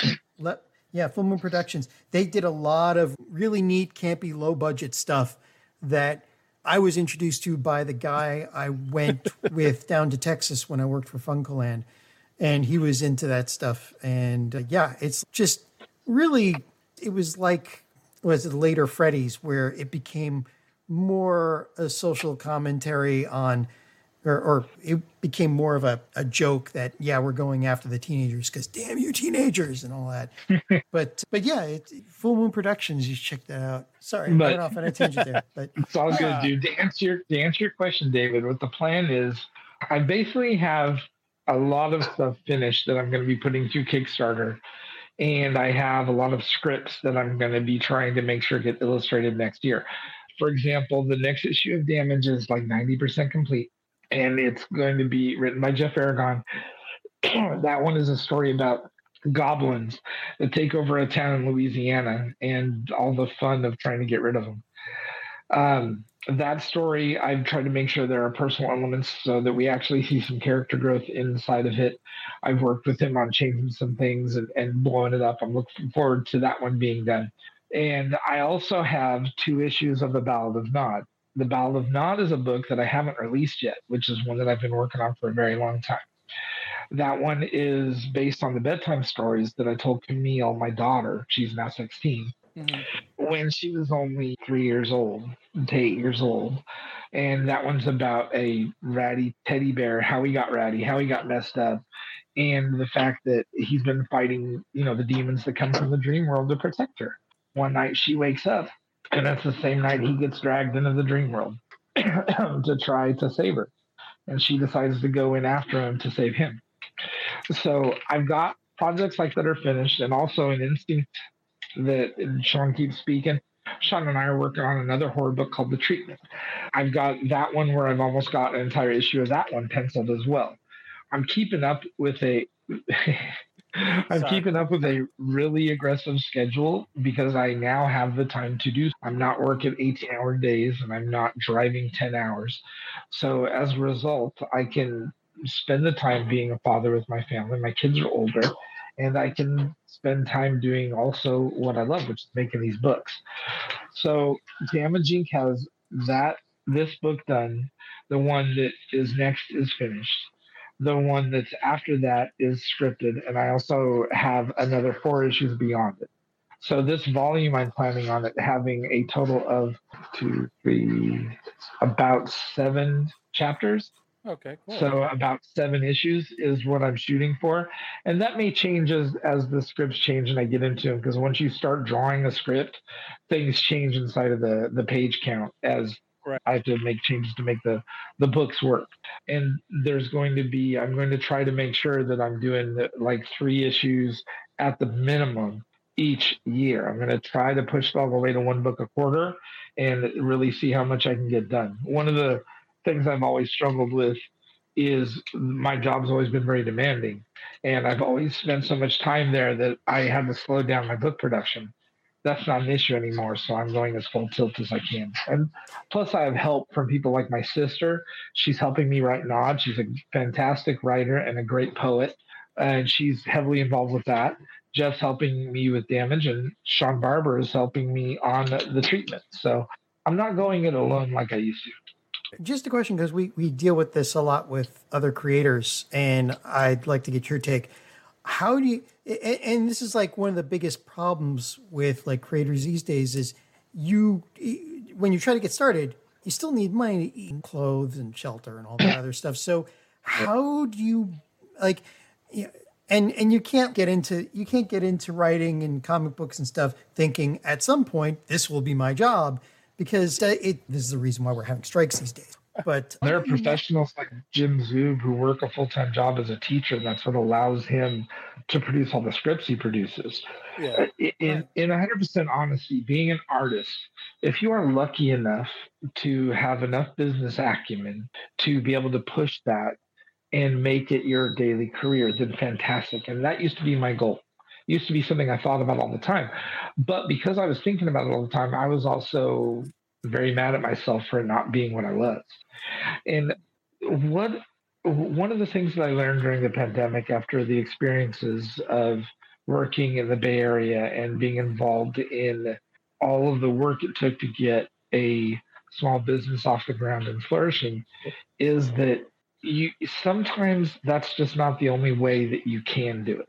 If I was nineteen and I didn't have the responsibilities that I do, then yeah, maybe I could live off of ramen in a one bedroom closet somewhere and make that work. But I don't. I'm a dad. I have kids. I have a house. I have a wife.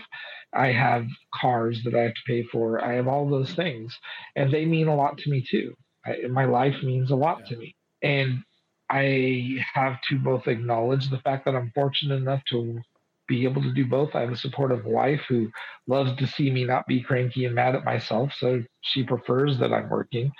And I have kids. They go to the cons with me. One of the people viewing this just asked a question about, do I tour yeah. a convention? And the answer about that one comes, I before the pandemic, I went to every con I could within two hours of where I live in Sacramento. So I drove to Chico. I drove down into the Bay Area. I went to Vacaville. I went to Stockton. I did those things as much as possible. As a matter of fact, the writer Keith Carmona, he used to road dog with me and go to those conventions with me. Um, Scattered went to all of them. The pandemic, of course, changed that. It made it unsafe as heck for certain people. Not everybody, but I'm one of those people. I'm a cancer survivor. So the pandemic was like a right. black cloud hanging over me. Right. Bad. And I, but I worked through it, which, you know, that was frightening all in itself. But the world has changed. Kickstarter has replaced a lot of that con activity. It meant that cons, before Kickstarter, cons were about trying to generate revenue for a creator. The cons have changed. Just like we were talking about San Diego earlier and the movies and all that trickles all the way down to the small cons where they got the actors from Power Rangers and people that were a minor character all showing up to do autographs. And all of those things, they generate revenue for the con, but the people who are there for those things. And there's only a small portion of them that wander into the creator's artist alley. And so those are the ones that you end up interacting with and hopefully getting them to purchase. And so it's really more about both networking and marketing now, where you meet other creators, you meet other people in that same road that you're on. Some are bigger, some are smaller. You get to learn from them. You get to teach them. Uh, and it, it's a lot about that, as well as finding those fans that want to join your email list and talking to them and being able to have that experience to be able to even just work on your book and talk about it. It's both of those things. But at the level where I'm at, before the pandemic, I would sell out of Damage books at, all, at almost every con I was at. Part of it was because I was careful about how many books I brought. Part of it's because, as anybody can see, I like to talk. So being able to stand up at my table and speak to people instead of keeping my head down and drawing the whole time, I found that easy. Getting those relationships with people at those cons, it really is the most important part of that experience now. Yeah. So to answer her question, I haven't been to a con since two thousand eighteen. Wow. And the the reason was is I had to go and focus on the the work that I was doing. I, I was working for a nonprofit as well as starting that small business. And that's where my focus was. But then we ended up in the pandemic, and then it became unsafe for me to go. Right. Concred was already killing me, where I would go to every convention and spend a week off of work trying to resurrect myself from the dead. And it, it the hyper awareness of that changed. During the pandemic, I lost family members. I, I lost my two sisters, and then my brother has had to deal with his own heart condition as a side effect of all that. It, it is a serious topic for certain people.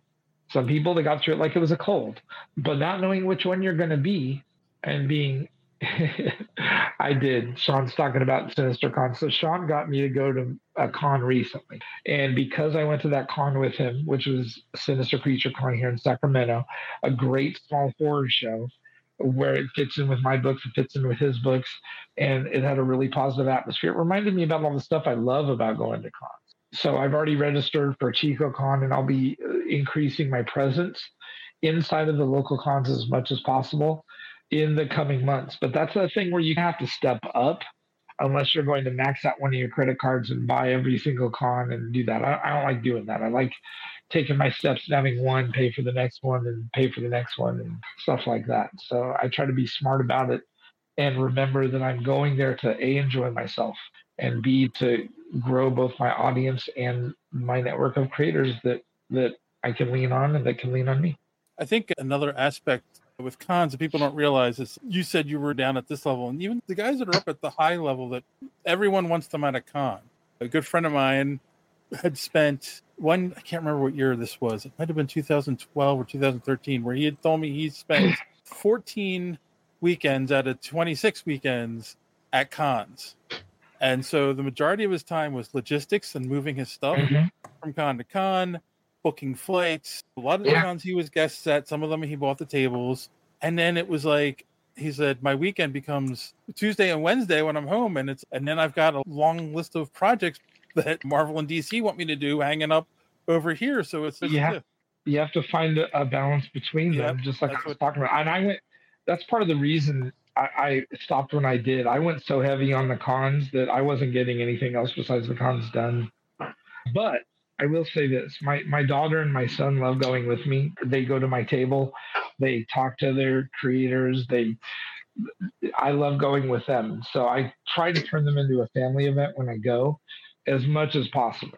And it does cost me at least one Pokemon plushie every time I go. uh, but I, it's also something I love doing with them. I, yeah. I did a lot of stuff like that with my, my dad. When I was a kid, he would take me to auto races. I loved fast everything and loud everything, and he hated sci-fi and whatever.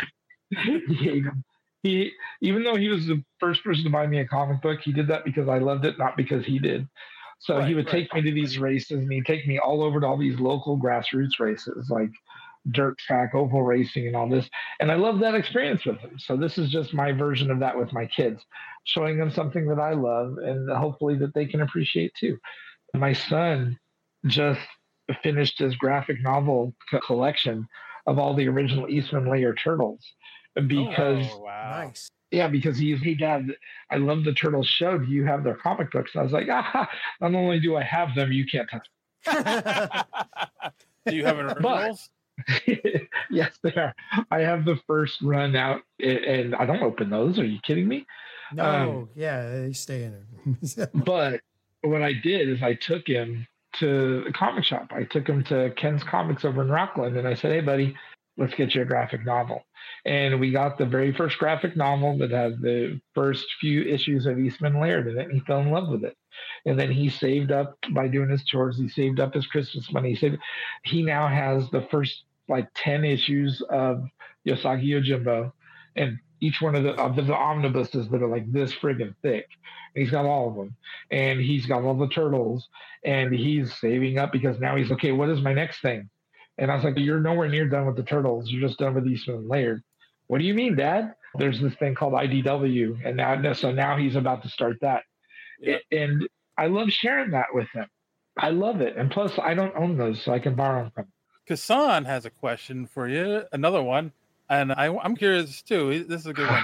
How do you manage bringing new eyeballs to your Kickstarter? I understand you do these podcasts, but can you share other ways of gaining exposure? Because, yeah, like... paying Facebook for ads. And yeah. Like, that, with, with the non-existent money you have yet. Look, I, when... usually when I have money, I spend it on my email list. I run King Sumo contests. I, and I try to get people to volunteer from that. Like, for example, I was in a group where together we put together a large Sorcerer Supreme package when that last movie was going out for Doctor Strange. And we did a, a run for that one, and we got five thousand people that were interested in that contest because we were giving away a bunch of prizes. That's got magic in it. It's got supernatural. It's got scary elements to it. So that fits with Damage Incorporated. I collected those. Now, that list... you know, you pay, you put your own money into it, and you end up with this list of five thousand. It shrinks down because not all five thousand people are interested in hearing about other things.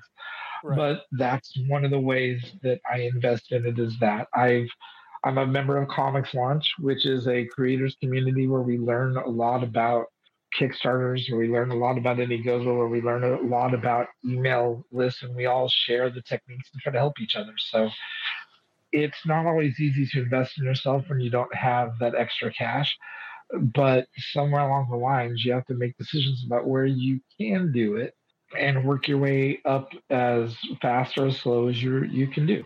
And you're a cool dude, an inspiration to the community, so people have your back and help spread the word. So some uh, of us have your back no matter what. It's funny, when I said, when J D wasn't going to be here, but I told him that you were the guest this week, he's, oh, James is a cool dude. I, J D's a, a a member of a couple of different places with me, I believe, including Comics Launch. He and I have talked before. He's a he's a great writer. Um, I'm jealous about his novels. I would love to have a bunch of novels finished, but I'm also an artist, and I can't stop myself from drawing pretty pictures while I'm trying to write. So. I also am a really firm believer in, in helping other creators. One of my favorite moments at the cons was because I was at the busiest con I'd ever done. I was S A C Anime. My table was selling like hotcakes that day. I, I think I sold about one hundred ten issues that day. Like the table, once it got hot, didn't stop. But towards the end of it, as it was slowing down, this family was nearby, and I was watching their body language. And there was this little girl that was walking around, and she had she had a notebook right here, and she was carrying it around like this. And she was standing back from the table while her parents were talking. Dude, the second I saw that, I was like, I know exactly what that is. And I watched them go through Artist Alley. And each time it was really quick. My writing partner at the time, um, he was trying to just pump our sales as hard as he could, which is, that's what you do at cons sometimes. Yeah. But he didn't know what he was looking at, and he was trying to sell to the dad. Um, I interrupted him while he was talking, which he did not like. But what I did do is I talked to her. I was like, hey, I bet you're an artist. And I, I bet you have some questions. And I hit the nail right on the head. Immediately, the dad put his arm behind her and pushed her up to me. That was why they were there. The right. dad was trying to get this introverted artist to talk to other creators because that was what her dream was. Right. And I said, hey, I'd love to see your notebook. I bet you you got some awesome stuff in there. Why don't you show it to me? And I got her to show me a couple of different things. When I, I really loved what I was looking at. I, I remember being her age. When I was her age, I lived in this remote little mountain town. I couldn't do any of this. There wasn't that freaking internet. all I had was the back of Marvel comic books that were fifteen years old because of where I lived, dude. I, I had no way of knowing what the next steps were in the industry. And I happened to carry, whenever I go to cons, a, a cheat sheet for somebody who's looking for that. Where do right. I start? How do I contact other creators? What are some things that can teach me the basics of lettering? How does a script work? All that stuff that nobody knows to teach those people that they have to go out and find. Now, the internet is a great resource, and you can find all of that. You absolutely can. And it's grown easier over time. But when I started going to cons, it wasn't. And it was an awesome experience to be able to give that girl all of that information and then hopefully see her again later. The father thanks me. The girl takes the sheet of paper. I tell her she can email me anytime, ask other questions. I, and then the family moved on. And my, my writing partner turns to me and goes, "How dare you interrupt me? You blew a sale. I was going to sell them all of this book." And I was like, "Man, I don't think you understood what was going on. And you and I may be here for two different reasons, but let's just understand that and, and let that go." When he stewed for a little bit, an hour later, as the con was coming down, that dad ran back into Artist Alley.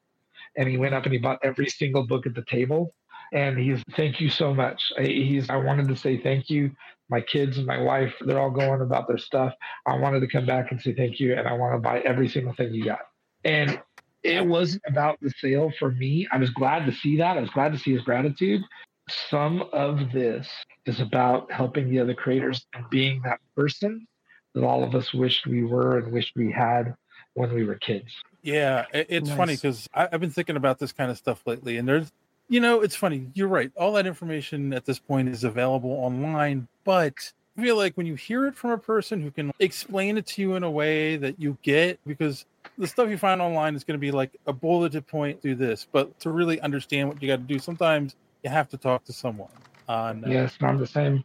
So and that's a good question, right? Like people go to cons to mingle, right? That's one of the main reasons conventions exist, is to meet other artists, mingle. People can just buy a ticket and talk to artists and learn about the craft and yep. stuff. What's something you would advise to a, you know, a kid that might be watching this or, or listening who wants to go to a con and wants to learn how to get into the business? What's something you would tell them to do or things they should ask the artists there? That's a good question. I think it's going to be different for every single creator, every single kid. There's different skill yeah. levels, different resources, and each one's going to be different. Some people are going to say, "How do I work digitally?" Other people are going to say, "What kind of pencils do you use?" And it's going to vary every single time. What I would tell them is, don't be afraid to ask. All of us have been on that journey. Every single one of us was that twelve-year-old kid. All of us. Todd McFarlane was that twelve-year-old kid. Yep. Yep. It, All of us. It doesn't matter. Those same millionaire gatekeepers, all, some of them started that way. Other ones are silver spoon brats, but that's a different story. yeah. Most everybody who's on a creative path started by just trying to understand who they were, what their voice was, and how they find that voice.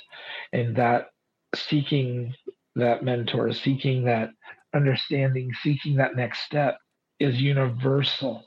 Go ask questions. Don't be afraid to get answers you don't like. Don't be afraid to find out you have work to do.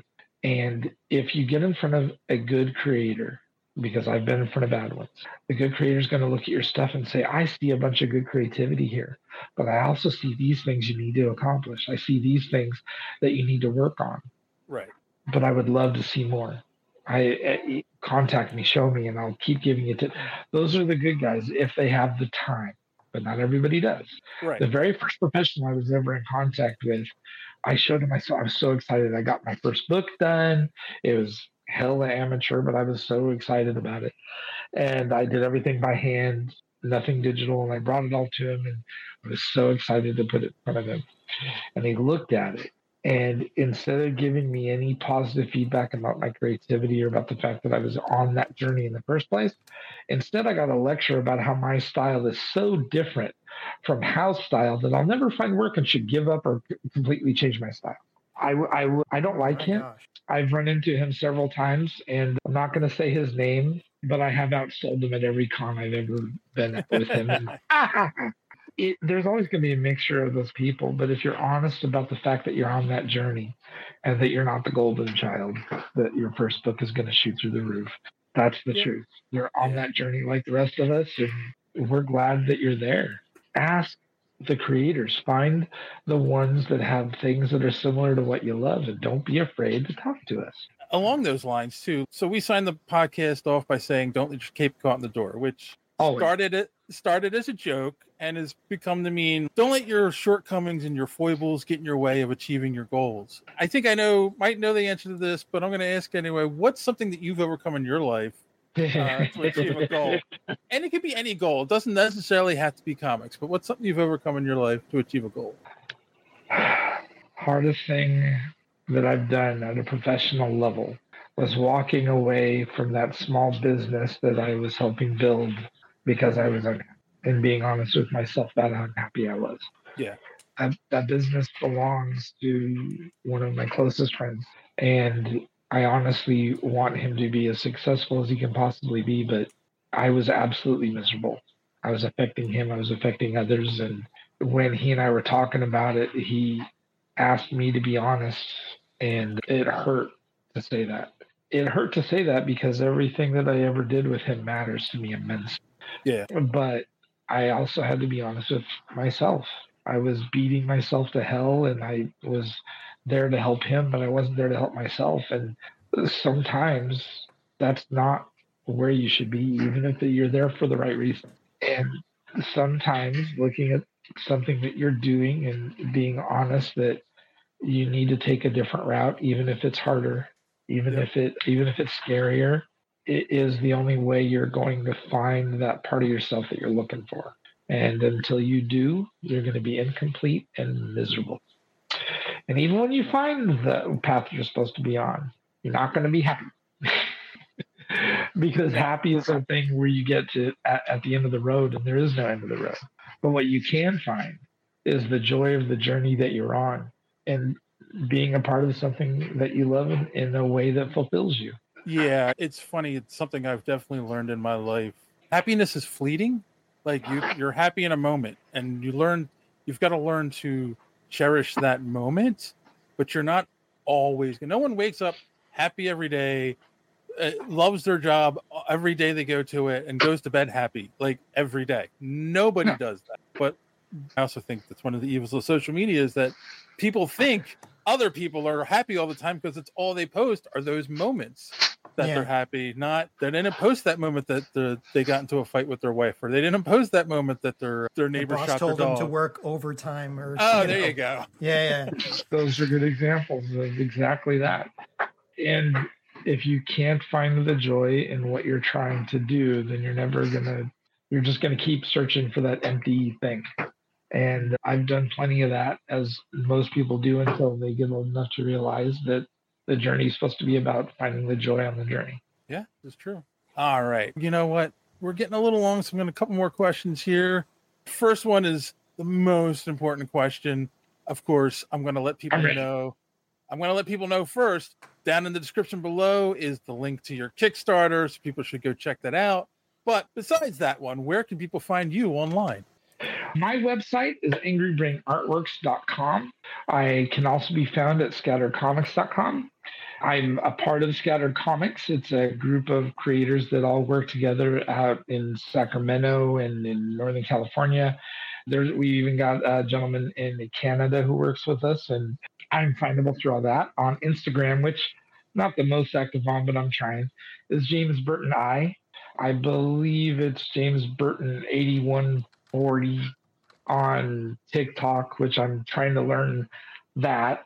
Sean Barber, the guy who keeps interjecting in the chat, he's spending time teaching me that. He's really good at making memes and being funny on TikTok, and I'm jealous. He's got thousands of followers already, and he's trying to teach me to pull my head out of my rear. I don't get TikTok. That's all I'm saying.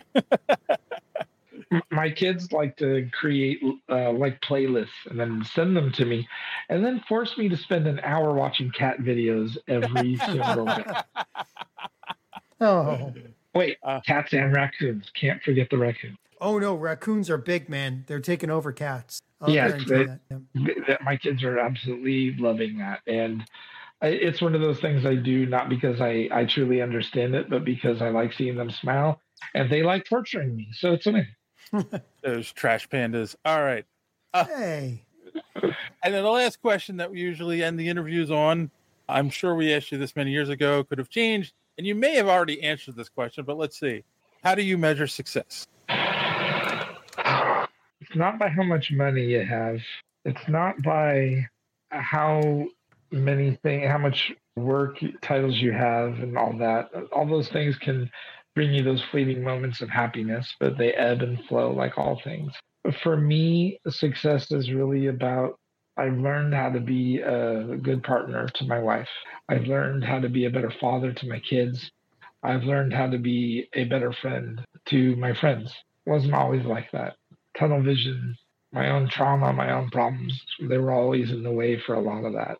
And when I was sitting on my deathbed many years ago, I didn't spend more than a couple of seconds thinking about the work I was leaving behind. And the only reason I even thought of it was because I wish I was leaving more resources behind for my family. Most of the time that I spent was wishing and hoping that I got a chance for my kids to know me, and I got a chance to see my daughter graduate kindergarten. Now I've seen her blossom. I've seen her grow into a person that, that just her wonder at the world and her plans for the future, that, that I find all of that absolutely fantastic. I, I live vicariously through her hope. My son is learning to play the guitar.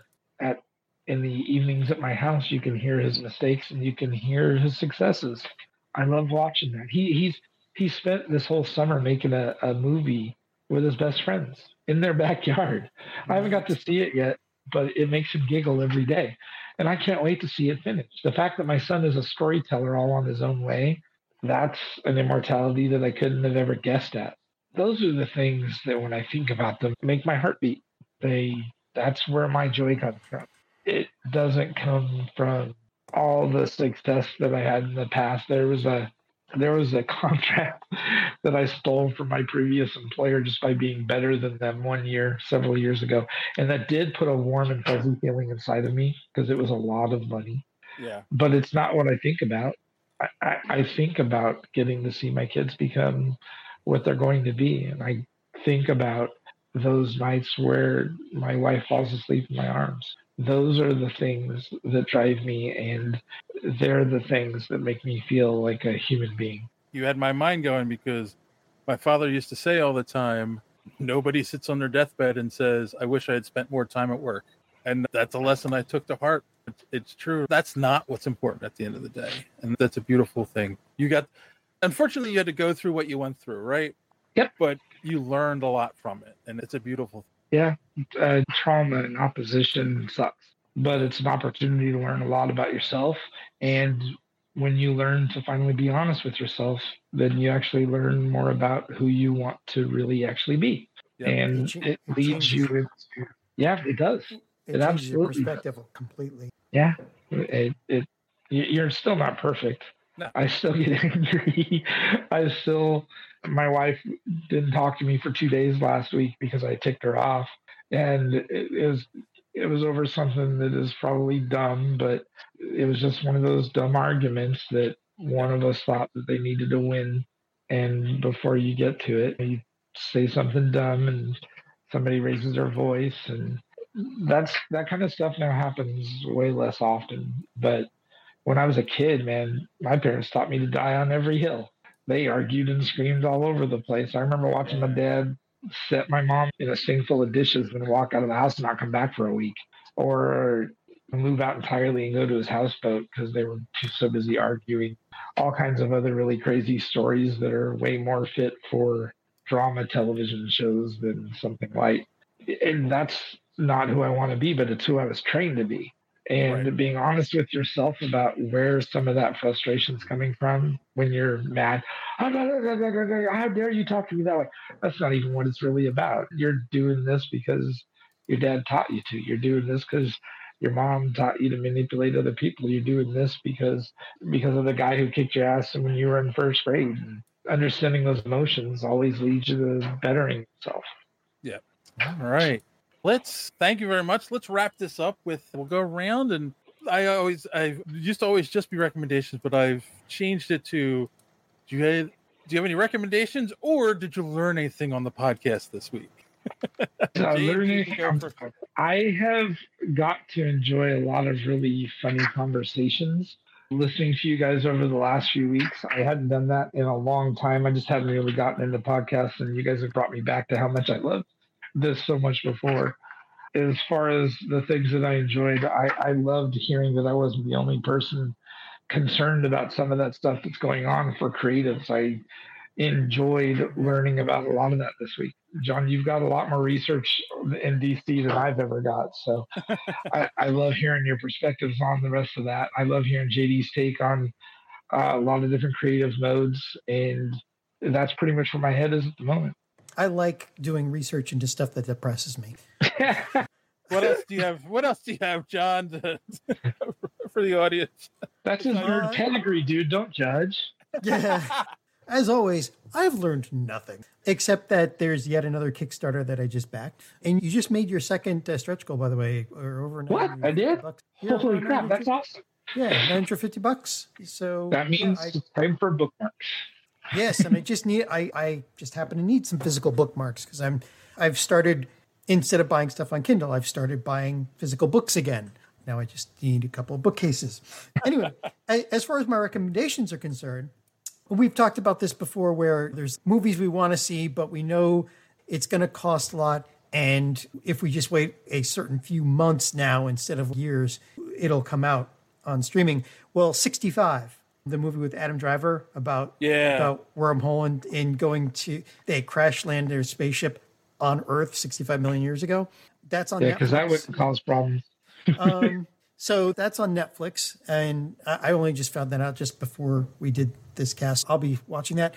But one thing that I am wholeheartedly recommending, there is another thing that just came out on Netflix. It's called Nimona. It's a C G I animation. It is one of the best told stories that I have seen in a long time. The characters are amazing, especially the character of Nimona. Oh, yeah. I have a question about that. Hmm? Did you catch the name of the knight who never got in trouble? His name is Golden Loin. Yeah, yeah, I know. There's a lot of in jokes there. Um, I couldn't stop laughing. What, and that was half of half of why I enjoyed the film, was the fact that it, every time he appeared, I shouted, "Look, it's Sir Golden Loin!" And my son and I just giggled like two twelve-year-old morons. Oh yeah, and there's the script is, in addition to that, like the, the script is just top notch, and there is just. You might have to watch it two or three times, because there are like three millisecond comments by some of the characters that you're like, you don't catch the first time, but you catch it the second time. It's, oh my God, that's hilarious. And like the, the cast, Chloe Grace Moretz plays Nimona. It's just, this is just, it is a great show. It's appropriate for kids. And even though oh, some sweet. of the stuff, some of the stuff will go a little bit over that, but it is a good story about, again, I like things that talk about how, Uh, horrible human beings are. Homo yeah, homini lupus, yeah. the, the Latin. But yeah, it's, I don't know. I, it was just, it's an uplifting story at the end. And it's about how human beings should accept each other no matter what their differences are. Yeah, I, I got that that was the theme, and I enjoyed the movie. I, I did. I thought it could have slowed down a little bit. Yeah. It, there were there were parts where, yeah, man, there's a couple of it where I'm just like, it felt more forced than it needed to, not because the dialogue felt unnatural or anything like that. It just felt, wow, these two people are like way too close all of a sudden, or like it just it felt rushed. I think it could have had about another thirty minutes worth of film time, and it really would have hit a stronger mark. And I bet you there's probably a separate cut where that exists somewhere. Right, well, at least storyboarded, right? Because yeah. in C G I, they only rendered what they did.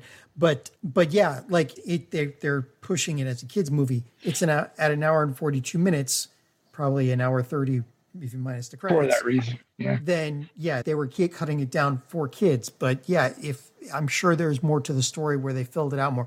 But even with what they've got, it's I'm wholeheartedly recommending this. I'm glad you've seen it too. That's awesome. Yeah, my, my son wanted to see it as soon as it came out. He'd heard so much about it being a graphic novel, and he wanted, and I hadn't read that. Oh, I didn't uh, know it was a graphic novel. Yeah, it, it was a comic first, and there wasn't one that I was aware of. So he was all super excited that he knew that and I didn't, and he wanted to sit down and watch it with me.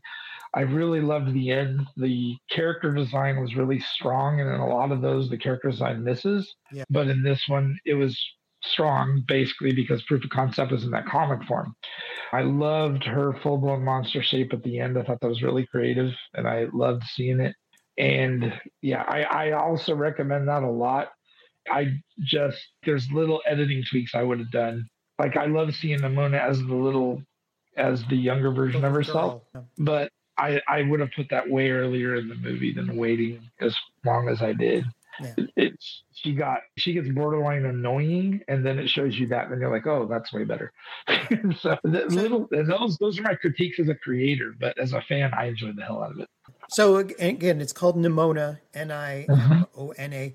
It's on Netflix, and your criticisms were probably part of, because Netflix likes to interfere with stuff, and even with whatever interference there was from them, it's still one of the best things I've seen in a long time. Some of the Netflix animations are fantastic. When Klaus came out, that blew me away. It's now like one of my family favorites. Some of their animation is definitely top-notch. Yeah, Coney can't communicate if you like anime. Sorry, sorry, Dave. We went off on uh, another tangent again. I, I I learned that if I walked away, you two could keep going for another hour. Uh, Probably. Oh, yeah. What do you want to talk about, John? Let's, let's give Dave a break. I, I've got more... Um, you, your daughter's in anime, right? I yeah. Actually, yeah, there you go.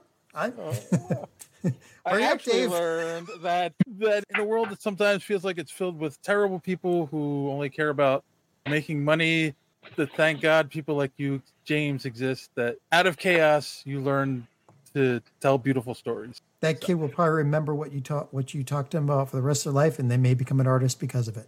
And I absolutely appreciate that perspective. And if that is the only positive thing that I'm remembered for on this earth is helping that one artist, that's a good thing. And I absolutely appreciate that perspective. And I will recommend, first off, if you're watching this right now and you're on the YouTubes, make sure you hit that subscribe button. Click that bell for the notifications for when we go live. Yeah. Usually on Sundays this week. Because of me, we're a day late. Also recommend, down in that description below is the link for the Kickstarter on both Facebook and YouTube. Go check it out. Follow and share, guys. It's how many days do we got left uh, on this here? I think ten days are left. It's a shorter Kickstarter. This book was really about waking up my fan base after a long time, and the next project's going to be bigger, so I kept it fitting with the project. Cool. Yes. So yeah, go check it out. James is a great artist, and he's a great guy. So go support him. And lots of recommendations. I got other than, other than what I just said, I got nothing this week. I do have a recommendation, though, David, that I just recalled after talking okay. about so many things. Cool. On that Kickstarter, there's a work that's not entirely mine, and that work is the Cthulhu books. And if you look down at the rewards, one of the rewards has these two books called Cthulhu Versus Oz and a Cthulhu Versus Wonderland. Cthulhu Versus Wonderland is the is basically a huge project by Travis, Travis Gibb and Orange Comb Productions, where he herded a lot of artists, a lot of creators, all together to produce something really magical. The book is a dark fantasy, and it was just nominated for a Ringo Award. That book is available through that Kickstarter. It raised a lot of money on Indiegogo, and for anybody who wasn't able to get it there, you can also get it there on the Kickstarter. It's two hundred pages of really beautiful work, not just my own. That's where you see the Cthulhu on some of the artwork that we were showing a little bit earlier. That's from that book. It's beautiful. It's well-made, two hundred pages, and it was knocked out of the park. At the very least, go and check it out and follow the Ringo link where you guys can go ahead and everybody who's a creator log on in there and vote for that project, as well as a bunch of other indie creators. Help us promote all, all the people that were involved, because that book absolutely deserves to get the award. It's probably the most visually professional and together and just gorgeous piece of work I've ever been involved with. Awesome. Just one more thing, Dave. Like, when I backed your thing, I saw that, oh, I'm getting Cthulhu, and I laughed. Because the last Kickstarter that I backed with, uh, with that had Cthulhu in it was uh, Dirk Manning's Little Cthulhu. And I made a mistake when I put in my information when the Kickstarter ended.